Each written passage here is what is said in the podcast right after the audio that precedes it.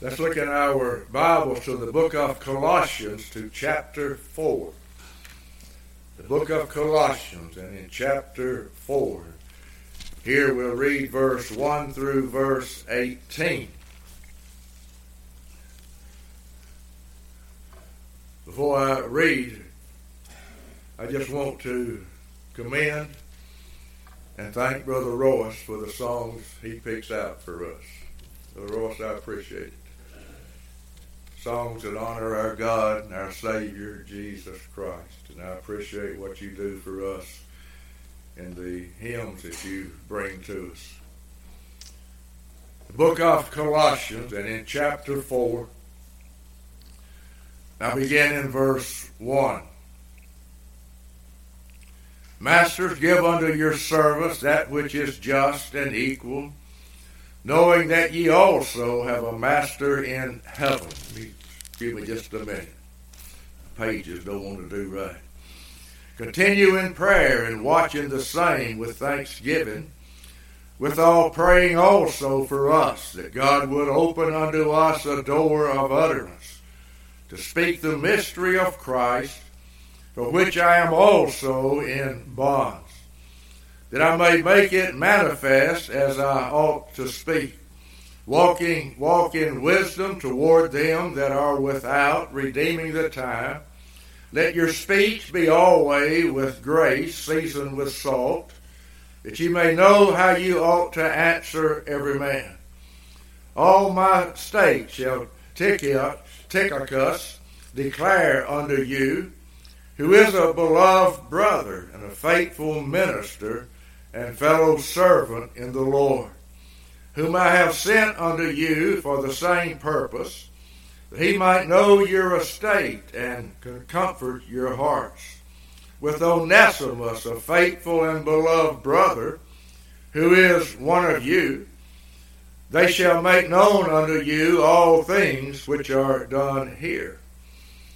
Aristarchus, my fellow uh, prisoner saluteth you, and Marcus, sister son to Barnabas, touching whom ye received commandments.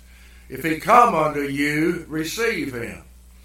And Jesus, which is called Justus, who are of the circumcision, these only, that's a, some statement there to consider, these only are my fellow workers under the kingdom of God which have been a comfort unto me. Epaphras, who is one of you, a servant of Christ, saluteth you, always laboring fervently for you in prayers, that he may stand perfect and complete in all the will of God. For I bear him record that he hath a great zeal for you, and them that are in Laodicea, and them in Hierapolis, Luke the beloved physician, and Demas greet you. Salute the brethren which are in Laodicea and Nymphas, the church which is in his house. When this epistle is read among you, cause it to be read also in the church of the Laodiceans, and that likewise you read the epistle from Laodicea and say to Archippus, Take heed to the ministry which thou hast received in the Lord, that thou fulfill it. The solution by the hand of me, Paul. Remember my bonds. Grace be with you. Amen. The title of our message is A Servant of Christ. A Servant of Christ. I'm going to begin by asking the question what do you expect in heaven? Or we could say, what do you expect in eternity? I want you to just consider that. What do you expect when you arrive in heaven? Our text is found in an epistle from the Apostle Paul under the saints at Colossae. And in verse 12, Paul mentions a man by name, Epaphras. We know little, very little about this man. He is mentioned here in Colossians. He's mentioned in the book of Philemon, chapter 1, and verse 23. And he's called there my fellow prisoner. He's called in our text a servant of Christ. That's what I want us to notice. He is the servant of Christ. And we look at this and want to know just what is a servant of Christ. This man Epaphras was a, a laborer and a fellow prisoner with the Apostle Paul, and he is noted for that.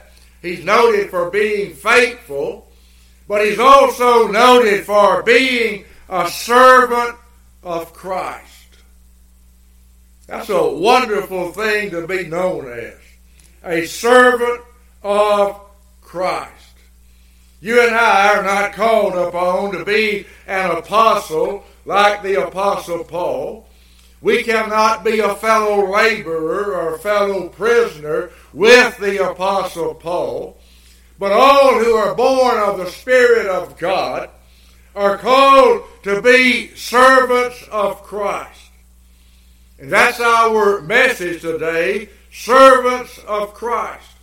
And again, two questions. What is involved or required to be a servant of Christ? What are the requirements? To be a servant of Christ. And the second question would be Are you a servant of Christ? Can you truthfully say, I am a servant of Christ. Do people know you as a servant of Christ? Are you recognized by people that you come in contact with every day? They know that you are a servant of Christ. That's a title, really, that was given to this man in our text in verse 12 a servant of Christ. That's how he was known. That's how Paul referred to him. This man is a servant of Christ. Paul was, in fact, saying, I want you to know this man is a servant of Christ. Not everyone that wears the name of Christian is a servant of Christ. But this man was referred to as a servant of Christ. I want to read in the book of John and in chapter 12. And I referred to this verse of Scripture recently. In John chapter 12 and in verse 26. It's a very important statement by the Lord Jesus Christ, as all of his statements are. But I want you to notice several things here about a servant of Christ. John 12 and in verse 26, Jesus said, If any man serve me, we could paraphrase, if anyone is a servant of me, if anyone serve me, let him follow me. That's a requirement. That's a requirement. If anyone has a desire, if anyone wants to be a servant of Christ, here's what you have to do follow him. Every true believer is called to be a servant of Christ. To a true believer, Jesus is more than their Savior. He is more than their Redeemer. He is their Lord and Master. And we're just servants. We are His servants. Jesus is the Lord and Master of every true Christian. Look further uh, backwards in the New Testament to the book of Luke in chapter 6. Luke and in chapter 6, and I want to read verse, verse 46. another question by Jesus Christ. His questions, if you pay attention to them, are very searching. They'll cause you to search your heart, to examine your life, to look at who you are and what you are, or maybe what you are not. Luke chapter 12 and in verse 46, Jesus said, Why call ye me Lord, Lord, and do not the things which I say? Why? Jesus asked these people, Why? Why? Why do you do that? Why do you call me Lord, Lord? But on the other hand, you do not do what I say. Does that kind of make you think? It ought to. Why call you me Lord? The word Lord that's used here means controller. It means supreme ruler. The supreme authority. And that means in our lives. In our lives. To be a Christian, a true Christian, and not one in profession only, Jesus, I'll say again, is not only your Savior, your Redeemer, your Deliverer, and many other names, He is your Lord. Impossible for Him to be your Savior without being your Lord. But He asked these people this question Why do you call me Lord? But yet you're disobedient. Why do you call me the, the ruler and the supreme authority, but you do not do what I say? Again, it is something that is, is very searching. There are many people today that need to answer this question. They need to tell Jesus why they are calling him Lord, but are not doing what he said. Those who call Jesus Lord, but do not do what he says. Most of the time, you'll find them in a religion of hypocrisy made up of impostors calling themselves Christians. They do not do what he says. It is a vain and empty religion to profess Jesus as your Lord but not be obedient unto what he says. Again, it is nothing but hypocrisy. And those that find themselves in such a state and condition as calling him Lord but are not obedient unto him will never hear the words, Well done, thou good and faithful servant. He'll never say that to them. They'll never hear it if they do not do what he says. Go with me to the book of Romans, if you would. Romans, and in chapter 6, Romans, and in chapter 6, and here I'm going to read verse 22. Romans 6, and in verse 22. But, need, but now being made free from sin, and become servants to God, you have your fruit unto holiness, and the end everlasting life. Every individual is a servant, either a servant of sin or a servant of righteousness, a servant of self and Satan or a servant of the Lord. Verse 22 again but being now made free from sin, no longer the servants of sin, no longer in bondage to sin. We've been made free from that, but at the same time, we have become servants to God. But don't overlook the next statement. You have your fruit unto holiness. Another question for me and for you, do you have such fruit in your life? Do you have such fruit in your life. If you do not have such fruit in your life, how do you know you're a servant of God? What kind of fruit do we have in our lives? Those who are truly made free from sin are made servants of God. Has that ever happened to you? Has that ever happened? Are you a servant of Jesus Christ? When I look at that word servant of Jesus Christ, as we read back in our text in Colossians, a servant.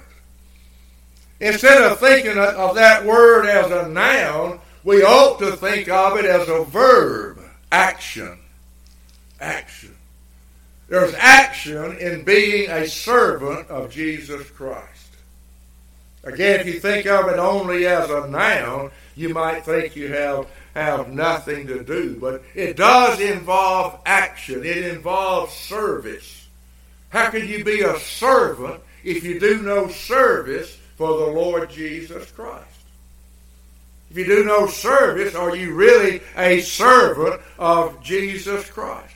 Here in Romans, I want to read this further.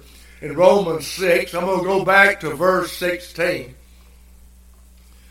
Know ye not that to whom ye yield yourselves servants to obey, his servants ye are, to whom ye obey, whether of sin unto death, or of obedience unto righteousness. But God be thanked that ye were the servants of sin, but ye have obeyed from the heart that form of doctrine which was delivered you being made that, be, being then made free from sin, you became the servants of righteousness. I speak after the manner of men because of the infirmity of your flesh.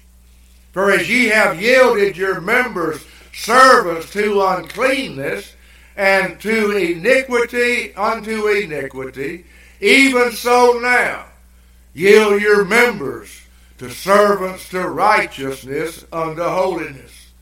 For when you were the servants of sin, you were free from righteousness. What fruit had ye then in those things whereof ye, ye are now ashamed? For the end of those things is death. But now, being made free from sin, and become servants to God, you have your fruit unto holiness, and the end everlasting life. Again, I'm going to go back to John chapter 12 and read this verse one more time. John chapter 12 and in verse 26. In John 12 and in verse 26, Jesus said, If any man serve me, let him follow me. I'm thankful the Lord didn't put a whole list of stringent requirements upon being one of his servants. He didn't give a whole list of things. But he does have this obedience. Obedience. John 12, verse 26, what did he say? He just told them one thing. If you're going to serve me, follow me. Follow me. Follow me. At least 18 times Jesus told people that.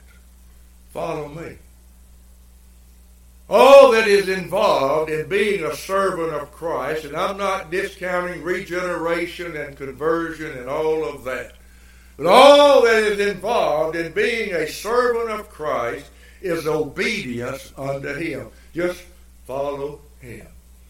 Don't follow a preacher, don't follow a church, don't follow any doctrine, don't follow anything else. Follow Jesus. Follow Jesus. That's what he said here in John chapter 12 and in, in verse 26. Churches have people in them that they, they sing the hymn, Follow, follow, I will follow Jesus. Wherever he leads, I'll go. Do they? Or is it all hypocrisy? Do they really do what they're singing? Even know what they are, are, are singing? I, I cannot help but wonder just how many who sing those words are truly servants of Christ. I wonder how everyone that sings such hymns how would they answer Jesus when he said, Why do you call me Lord and you do not the things that I say? Why do you sit in a church and say, I will follow Jesus? You leave the church and that's the end of that. It's a false religion. And people are living in a false peace. A peace that will not endure a peace that is really meaningless. The basic thing, again in John 12 and in verse 26, in being a servant of Christ, is just following Him. And to do that, you have to be an obedient servant. You have to do what He says. You have to do what He says. If you're going to call Him Lord, you have to do what He says. Look back in the Old Testament, if you would, to the book of 1 Samuel. The book of 1 Samuel, and in chapter 15, and I'm going to read verse 22 and verse 23. Samuel's words to Saul many years ago. 1 Samuel chapter 15, verse 22. And Samuel said, hath the Lord as great delight in burnt offerings and sacrifices as in obeying the voice of the Lord. Behold, to obey is better than sacrifice, and to hearken than the fat of lambs. For rebellion is as the sin of witchcraft, and stubbornness is as iniquity and idolatry. Because thou hast rejected the word of the Lord, he hath also rejected thee from being king. What did Samuel say? To obey is better. It's better than any rite, ceremony. It's better than a church service, just sitting in a church service. To obey. To obey. Jesus said, Follow me. Follow me. If you follow Jesus Christ, I'm going to mention several things you will do. I've, I've already mentioned obedience. You will be obedient to your master. Another thing you will do, you will follow him in his doctrine, the doctrine of Christ. You cannot be a true servant of Christ and not follow him in his word. Impossible. Impossible to do so. I won't turn there, but in, in Matthew chapter 11 and in verse 29, you're familiar with his words there. He said, Learn of me. Come unto me, he said. Then he said, Learn of me. Learn of me. He didn't say learn by some writer years ago. He didn't say about learn by what you hear on TV and those services there. Don't follow what you hear in churches that are far into the Word of God. He said, follow me. Follow me. Learn of me. I just believe that has to do with following Him in His doctrine. There's really a sobering statement if you'll turn to the book of Second John. The book of Second John. To me, there's a just a sobering statement here in this little book that is often overlooked. The book of Second John. Notice verse 9.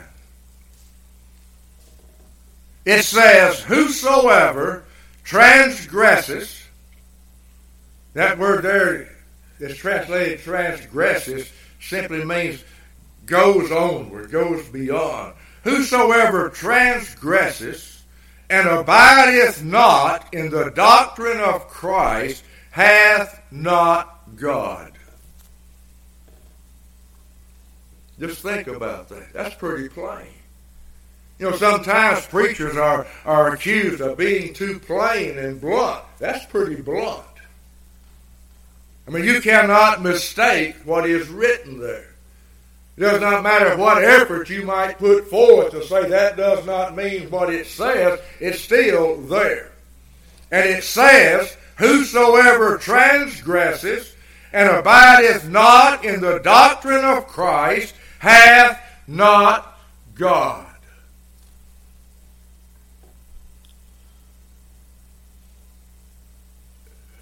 We do either one or two things. We either abide in the doctrine of Christ or we abide in some other doctrine. If you abide in some other doctrine, how could you say you're a servant of Christ? How could anyone claim him as their Lord? Whosoever transgresseth and abideth not in the doctrine of Christ hath not God. There's something about a servant of Christ. I mean, a true servant of Christ. They not only abide in the doctrine of Christ, follow him in their doctrine, there's something else peculiar about them. They cannot tolerate false doctrine. A true servant of Christ will abide in the doctrine of Christ and will not tolerate any other doctrine. They just can't stand it. They can't tolerate it. Why? They're servants of Christ. They're servants of Christ. And they're going to follow Him. And if you're going to follow Him, you will follow Him in His Word. Again, his question why would anyone call me Lord, but they don't do what I say? The true saints of God will definitely abide in the doctrine of Christ. And the Bible makes it very clear. Those who do not abide in the doctrine of Christ have not God. And you and I, this very moment, can think of many that we know, maybe some of our own relations, that will not abide in the doctrine of Christ. They're satisfied in false doctrine and false churches. What does the Bible say? The Bible says, Whosoever transgresses and abideth not in the doctrine of Christ have not God. A follower of Christ. How could anyone be a true follower of Christ and not follow him in believer's baptism? Could you really say you're a follower of Christ, but you will not follow him in, in baptism? Before Jesus began his earthly ministry here upon this earth, what did he do? He sought out the only Baptist preacher upon this earth and was baptized of him. I've been told he walked several days to get there where John was baptizing. He, he didn't ask anybody else to baptize him. He sought out the man that was sent from God. And he was called John the Baptist. And he was baptized of him. While Jesus was here, he established and founded his church. Would a true servant of Christ ever align themselves and associate themselves with a church that was started by someone else other than their master. How could they be a servant of Christ? How could they be a servant of Christ? It, it just is not logical. It does not make any sense to say I'm a servant of Christ, but I refuse to be baptized in one of the Lord's churches. I'm going to be baptized or christened, sprinkled, poured, whatever, in one of these churches that some man started. Can you be a servant of Christ, following him, and do such things? Jesus said, If any man serve me, let him follow me. Well, let him follow me. And he also said in that same verse, And where I am, there shall my servant be also. Go back and read it. He said, Where I am, there my servant shall be also. Well, what did he tell his church?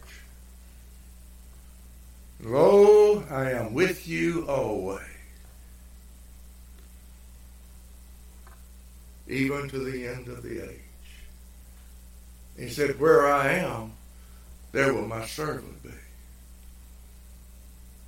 We have one member of this church that has never missed a church service. It's our head, the Lord Jesus Christ.